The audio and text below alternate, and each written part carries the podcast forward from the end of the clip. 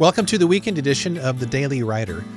Each weekday, we bring you a short lesson that helps you live out the four practices of a great writer creativity, consistency, courage, and connection. Here on the weekend edition, we take a deeper dive into those topics through conversations with writers, as well as teaching that helps us apply what we're learning. For more, you can visit us at dailywriterlife.com. So here's a question What if you took a poll of 100 people who started writing a book, but they never finished it? How many of them would say that a lack of time was a major factor in them not finishing their book? Well, my guess is that at least 90 of them would say that's probably the case. It seems like almost everybody we talk to these days is busy all the time, and you probably feel the same way also. If that describes you, I think you're going to love this episode where we break down seven time hacks that'll help you save time and write more efficiently and effectively. Now, before we get into that, though, I want to take a few minutes to talk about some wins from our daily writer community. I wasn't able to do this last weekend because last weekend we had two interview episodes, and I typically don't do the wins on interview episodes because I really just want to focus on the guest. But since this is a solo episode, I want to take some time to talk about some really, really cool wins from our daily writer community. So, what I want to do is actually break these up into two categories, and I want to talk about two or three super quick wins from different folks in the community, and then share a principle and what we can learn from them. So, the first category involves taking consistent small steps to achieve your goal. So, let me share three wins from the last couple weeks in this community related to that topic. First of all, Ashley mentioned that she did the edits from her editor for her book of short stories that's coming out very, very soon. Now, that may not seem like that's a massive step, just doing the edits that the editor sent back to you, which means going through those edits and integrating those into the book and approving them or not approving them and so forth. So that may not seem like a big, huge thing, but it really is because editing is one of those things that people sometimes get hung up on. Editing is usually the worst part of the book writing process. You know, the creative process is lots of fun. The the publishing process where you're you're figuring out your cover design and you're setting up your Amazon stuff, all that's lots of fun. You know, the the launch is fun because people are buying your book and and all those things, but the most painful part is usually getting through the second half of your first draft and then the editing process where you're just slugging it out week by week and month by month and particularly when you send that that draft to your editor and you get that that draft back with sometimes you know hundreds uh, or if it's a longer book even thousands of edits that can be a little overwhelming. So i want to rec- recognize the great work that ashley's doing here by just going through these edits in her book of short stories. That's a really important but often overlooked aspect of what it takes to put a great book out there. So ashley well done. Great job Phyllis mentioned that she crafted and filmed three more Bible stories. She's got three to go, and after that, she will have filmed stories from Genesis to Revelation. Now, again, here we see the power of taking small, consistent steps to achieve a major goal. This is really, really cool.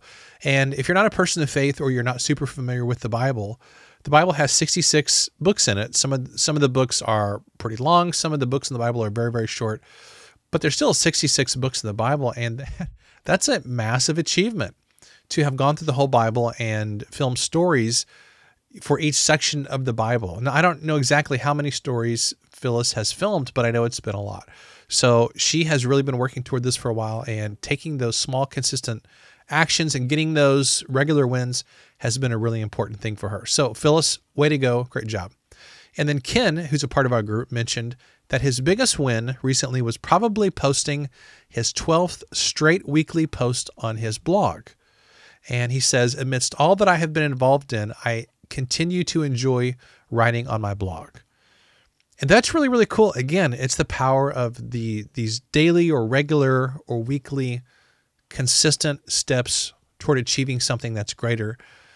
And I think that's awesome. So great job, guys. I think that is uh, absolutely fantastic. Now, I also want to mention one more. Actually, I just overlooked this real quick. Uh, one more in this category of small, consistent steps, and that is uh, my friend Jim, who's a part of our group, he received a print copy of his novel that releases on April 15th. So, Jim, awesome job. Way to go, buddy. Um, that is a really, really cool thing. When you get to hold a print copy of your book in your hands for the first time, that's a very, very special moment. And no matter how many books you've written, getting to do that never, ever gets old because it's just such a really, really cool thing. So, Jim has been working on this book for months, actually, for much longer than months. But uh, over the last three or four months or so, he's really been cranking it out and getting a lot done on that. So, Jim, great job. Way to go. Now, there's another category that I want to mention here as far as our daily writer community wins, and that is this topic of treating your writing like a business. So we have the creative side, but then we have the business side of what we do as writers. And here's a couple of really cool wins from our community the last couple weeks. Lynn mentioned that her biggest win was getting a flow chart for her business expansion up on her whiteboard. And she also said, My most important goal is to get influencers and podcasters on my platform. So, getting that flow chart for her business expansion posted on the whiteboard was a really important step toward that. So, Lynn, fantastic job thinking like a marketer and thinking like a business owner and getting that posted. Well done. And then MJ mentioned that her biggest win from this past week was making huge inroads to a new facet of her business. And that's awesome because as writers and business owners, we've always got to be thinking of different ways that we can serve people. It's not just one thing of just writing books. It's not just one thing of doing only client work. It's not just one thing of of any specific thing. It can be a variety of things that you bring together inside of your business under one larger umbrella. So, great job, ladies. Uh, appreciate you taking consistent action and treating your writing not just as a hobby, but as a business. And we've all got to continue working on figuring out systems and confronting our insecurities about being a business person. This is hard for us sometimes as creatives and as writers and authors because there's a part of all of us that just wants to seclude ourselves inside of our, our writing cave and you know kind of hide away and create this stuff and put it out into the world and not have to mess with all the other stuff. At least that's that's most writers i know and that's certainly my impulse sometimes as well. But if we're going to have a real business that makes real money and gives us real financial security and stability we have to look at our writing not just as a creative endeavor but as a business as well. So all these wins that i've shared from these past couple weeks in the daily writer community are super great examples of people who are taking consistent action to achieve a goal and treating their writing like a business. So, way to go, guys. I'm so proud of you. And it is so, it is so exciting to see your progress. And if you're listening to this and you're not a part of our daily writer community, I would absolutely love for you to check it out and consider joining us. You can do so at dailywriterlife.com slash community. Okay, that was a ton of fun. Let's get on to the main topic of this episode, which is time hacks for writers. You know, as I'm recording this, uh, I'm in my office, and as I look around my office, I see lots of great artwork. On my wall to the right are movie posters for two of my favorite films, which are Citizen Kane and The Searchers. Now, The Searchers is actually an, an old, well, Citizen Kane is an older film too. The Searchers is an older film starring John Wayne. Maybe you haven't seen that, but those are both classic movies. On the wall to my left, there's a print of Rembrandt's masterpiece, The Return of the Prodigal Son. On the bookshelf behind me are some models for some of my favorite vehicles from movies, including the Millennium Falcon from Star Wars, the DeLorean from Back to the Future, and the Mach 5 from the cartoon Speed Racer. The bookshelves behind me hold hundreds of books and DVDs, if you remember what DVDs are. And the iPhone on my desk, as well as my Apple Watch, they contain hundreds of songs, podcast episodes, and apps, and all kinds of cool stuff. And the MacBook I'm using to record this podcast episode is a work of art in itself as well. And you know, all these things were made by creative people who finished their work. These products and these works of art began as ideas in somebody's mind, but they didn't stay that way. Their creators worked on the ideas, usually collaborating with others, and then the ideas begin to take shape. But most importantly, they didn't just come up with the ideas or work on the ideas, they actually finished their work. They completed those ideas and created an actual product. Or to put it in terms that Seth Godin would appreciate, they shipped their work. And this is often where we get hung up as writers. We have a great idea for a book, for a blog post, or a story, and we start to work on it and we build momentum, and we might even tell a few others about the exciting stuff that we're working on. But then slowly, as we work on it, we lose a little bit of that excitement and we lose steam. Life gets busy, we lose focus, and we don't finish what we started. And sometimes our writing ends up like the movie Superman Lives. Now, you might say, what is Superman Lives? You know, Zack Snyder's Justice League just came out. Uh, you know, there's been a, a, couple of Superman movies the last few years, Man of Steel and Batman versus Superman. What's the deal with Superman Lives? I've never heard of that movie. Well, you've never heard of it because that was a movie that was never actually made. Way back in the 1990s, Warner Brothers decided it was time to resurrect the Superman franchise, and they cycled through a few directors before landing on Tim Burton, who had given the studio great success with his Batman movies. And various drafts of the script were created, sets and costumes were made, and Nicolas Cage was set to star as the Man of Steel himself, Superman. But after years of development and endless problems, the studio shut down production on Superman Lives. A huge amount of time and energy, not to mention millions of dollars, totally went down the drain and the movie was never made and what could have been one of the most interesting movies from the 1990s ended up as just another might have been. Well, each one of us probably has a might have been story. It might not be a big Hollywood movie, but I'll bet that you've started something that you would have liked to finish, but you never did. Maybe it was a book, or maybe it was even something like a piece of music, a painting, or something that you're building or you're making with your hands. You want to finish it, but you just can't seem to find the time. Well, my goal in this podcast episode is to help you turn your might have beens into reality. But to do that is going to require time, which is your most precious commodity. So, in this episode, we're going to look at seven specific strategies to help you make the most of your time. And you know, we all have a limited amount of time, so it's really, really vital that we make the most of it. So, let's dive into seven tactics that are going to help us be more productive and use our time wisely so we can get more writing done. You ready? Let's dive in here. Number one is track your time. Now, let me ask you a question. How can you make better use of your time if you don't know where it's going in the first place? You know, most of the time we go about our days totally unaware of how we actually spend our time. How many times have you allocated a few minutes to check email only to look at the clock and discover that two hours have gone by and you're still not finished with your inbox. Anytime that you keep a time log, you can immediately see where your time's going. And if you're like me, you probably will be surprised that you're spending a lot of time on things that aren't very productive. We all assume that we're being productive, but when you actually record it and it's there in black and white, many times we discover that we're not being so productive. So here's how to do this. You can do it a couple different ways. You can keep a time log with a simple a simple pen and paper, or you can go the modern route and use some kind of an app like Toggl, which is T O G G L, or there are others as well. I would recommend that you just get a simple piece of paper and you write down your time in 15 minute increments for a couple weeks. You can, you know, get a spreadsheet and record this if you want to. And when you do this, it's actually surprising where your time goes. And I've done this a couple times over the years for a couple weeks at a time.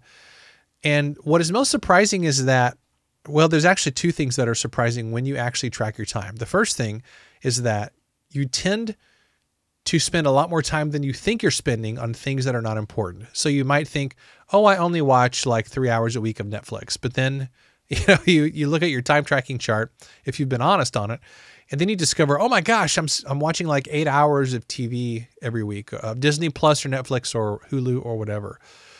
Uh, but then the flip side of that is that sometimes we think that we're spending a lot of time on things that we're not actually spending that much time on. So you might think, oh my gosh, I'm spending hours on this client project when actually you're spending about half the time that you think you do.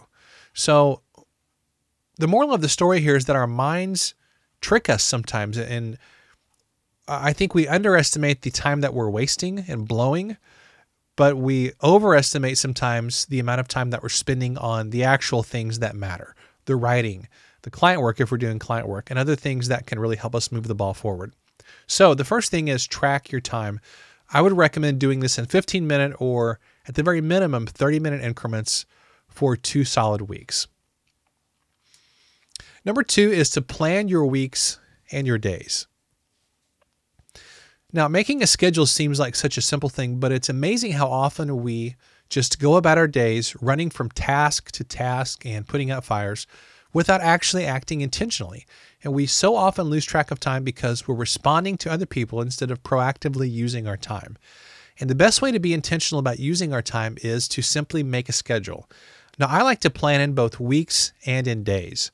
So every Sunday night, I put together a list of the major tasks or projects that I want to accomplish during the week. And that list will usually include items for my day job, for my side business, as well as some household to dos like, you know, working on this project or fixing this thing or, or whatever it is. And then I plug those things into my weekly schedule. Now, of course, that also includes family time and uh, family events if we're going to see somebody or we're having somebody over for dinner or or whatever it might be. So you can do that weekly um, but daily is really where the rubber meets the road. Every morning, I make a list of the major things that I need to accomplish that day in the order of the priority they need to be accomplished in. And then I plan out how I'm going to use my time. So I literally write down blocks of time and I plug those major tasks into that list. Now, do I all, do I always follow this schedule? Well, the answer, of course, is no. There's usually interruptions, and sometimes a task takes more or less time than I anticipated, but that's totally okay. The important thing is that you intentionally think through how you're going to use your time for that day. And this alone can radically impact how you spend your time. Just being aware of what you actually have to get done and then then plugging those projects and tasks into blocks of time that you have set aside for the week. That is a uh, there's something magical and very, very powerful about that because just being aware of that, I think, helps to make you more productive and efficient. Now, when you're planning your weeks and your days, it's important to create time in your schedule for writing. And I think our tendency is to be reactive to other people's demands. You know, we have emails, we have messages, we have things other people want us to do. But if you want to be more productive and write more, you've got to be proactive and intentional about using your time. Okay, let's go on to tip number three, which is using spare moments to read, to write, and create. Now, if you look at how you spend your minutes and your days, you'll probably find that you have lots of what I just call spare moments.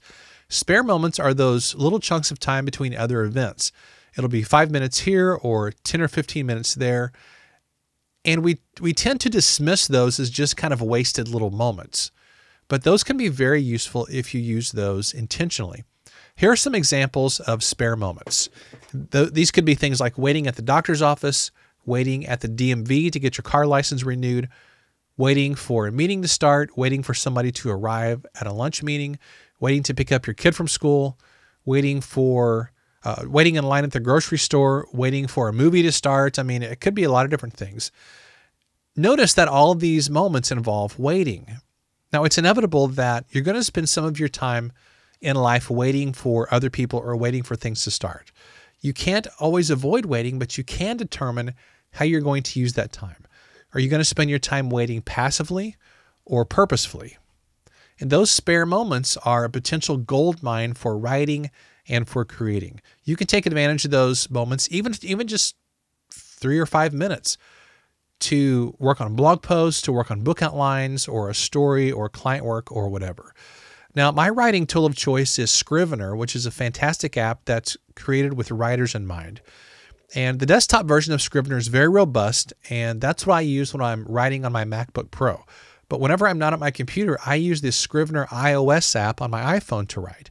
It's beautifully designed and it syncs seamlessly with the desktop app.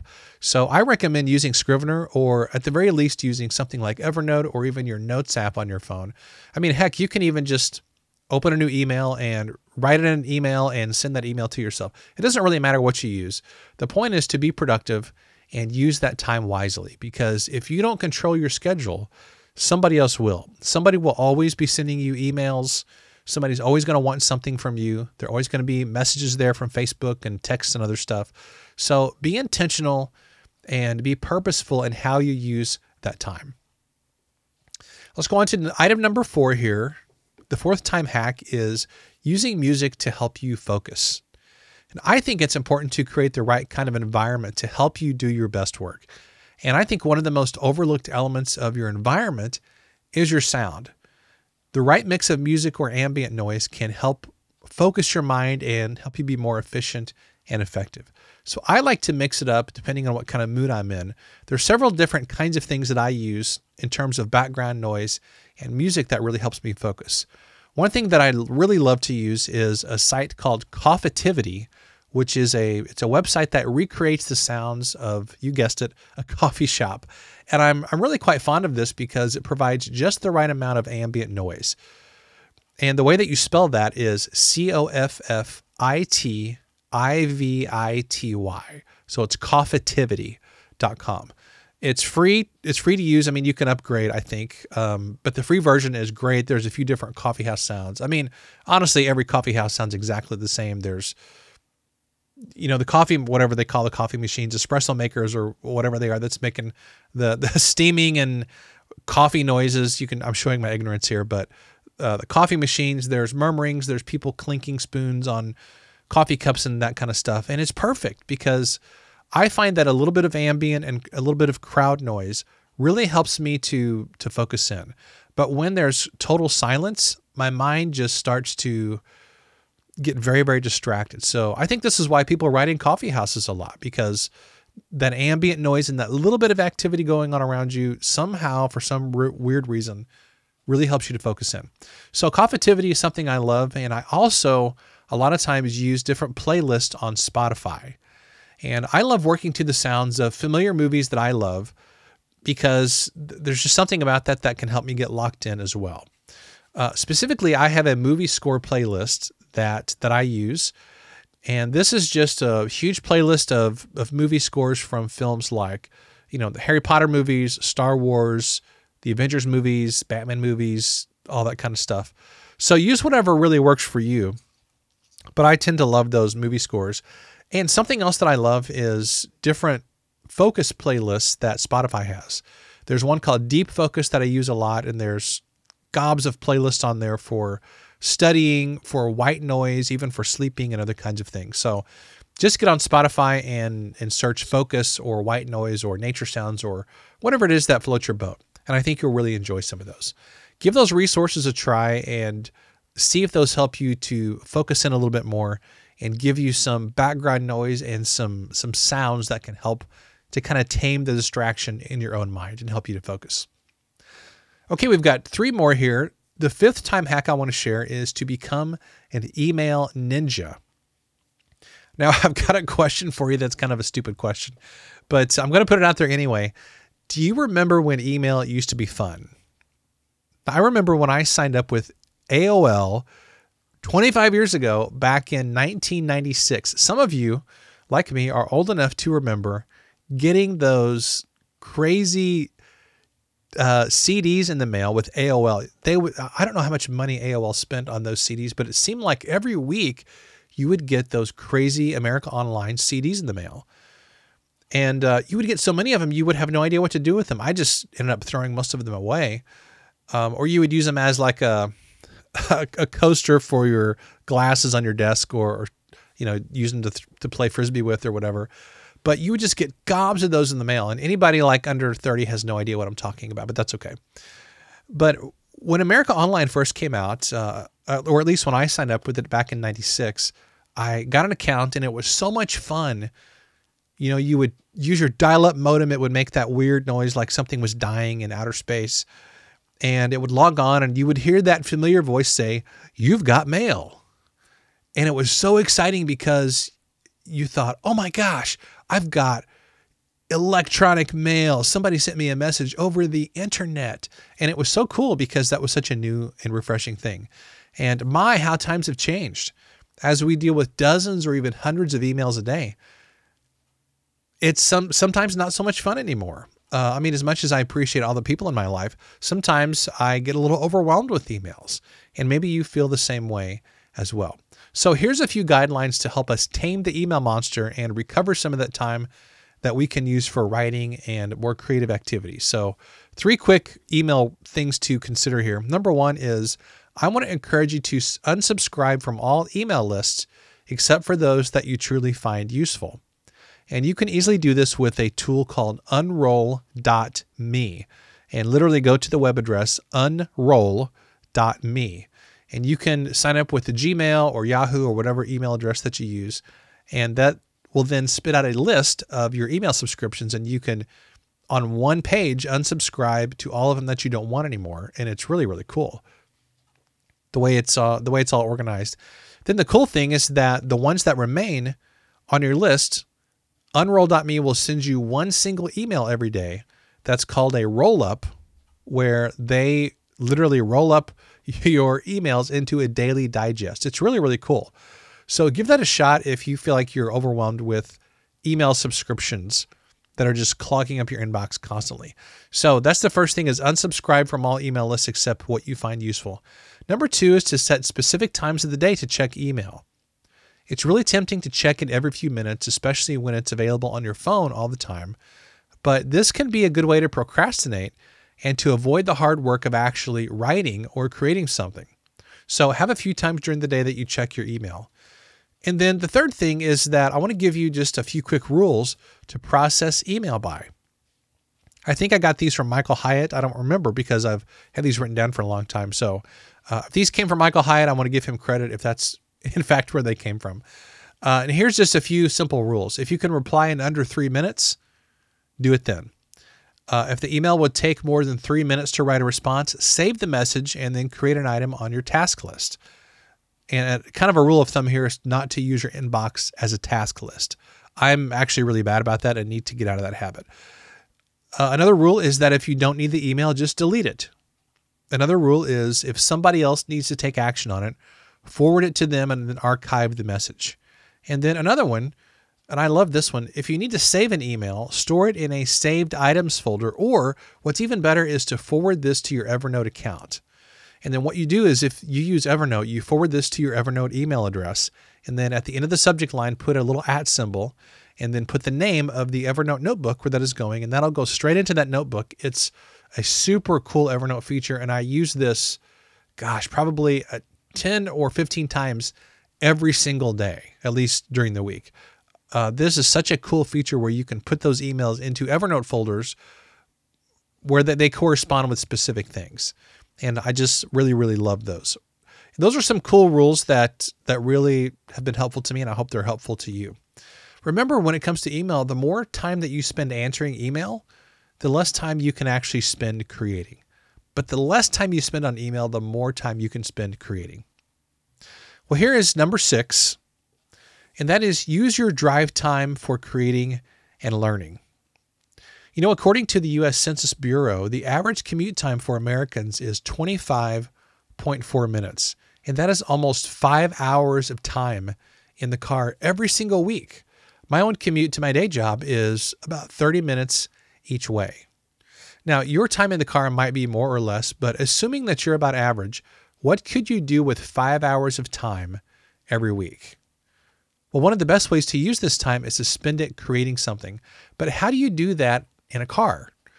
Well, I'm not a big advocate of, you know, messing with your phone while you're driving because a lot of accidents are caused this way. But what I am a big advocate of is using your hands free Siri feature if you have an iPhone to just say, Hey Siri, take a note, or Hey Siri, do this or that. And that's a great way to make notes about things and even write and create on your phone. That can be super, super helpful. Another way to make use of your drive time is to listen to podcasts or audiobooks that can help you become a better writer, a better leader, or a better creative person. And literally, you can get the equivalent of a part time college or grad school education without leaving your car or taking up any extra time. I do this constantly, and man, it is so helpful. Right now, I'm, uh, for example, listening to the book Green Lights by Matthew McConaughey. And man, it's such a fun, interesting book. And I'm just doing that as I'm driving to work every day. And I, I think it's a wonderful way to get an education, to help yourself be more creative, and to listen to really, really good content. So if you spend any amount of time in the car or on the bus or on a train every week, you have a great opportunity for self improvement by learning, but also by creating, by just using the hands free features on your phone. Then finally, the, the last time hack that I want to share related to writing is simply to create a sense of urgency. A few years ago, I read this awesome book called Chasing Daylight by an author named Eugene O'Kelly. And it's an incredibly moving memoir of the final three and a half months of his life. At age 53, Eugene O'Kelly was diagnosed with brain cancer and he was given a short time to live. And the diagnosis radically changed his life, and he decided to be intentional about wrapping up his most important relationships as his life drew to a close. And as you can imagine, a diagnosis of brain cancer would create an immense sense of urgency and change anybody's life instantly. Well, you may not have a serious illness that's threatening to take your life in the next few months, but the truth is that we all have limited time on this earth. Within the ebb and flow of everyday life, we're not always aware of the passage of time. And we ignore the most important things in order to focus on trivial things because we always think, oh, I'll just take care of those important things tomorrow. But the truth is that we don't have any guarantee that tomorrow is going to come. We have to create our own sense of urgency by realizing that every day matters and every moment counts. Well, as you've seen by now, as we've gone through these time hacks in this podcast episode, the main idea here is not about making time, it's really about making the kind of life that you want. When you imagine the best version of your life, what does it look like? Who are you with? Where do you live? What have you accomplished? What have you created? And as you think about the future, consider this your life is really nothing more than a collection of days. It's a collection of many thousands of days, to be sure, but they're days nonetheless. As the writer Annie Dillard once said, how we spend our days is, of course, how we spend our lives. So, whatever good things you want in life are going to come about because of what happens in the context of your days. And the bright future that you imagine is not out there somewhere, it's right here and right now. Well, I really like what the author Austin Kleon says. He wrote, Maybe success is just a matter of how the reality of the days match up to the ones in your imagination. Every day, you and I are given the gift of 24 hours. We all have the exact same amount of time every day. So, what really matters is how you use them. So, use them well.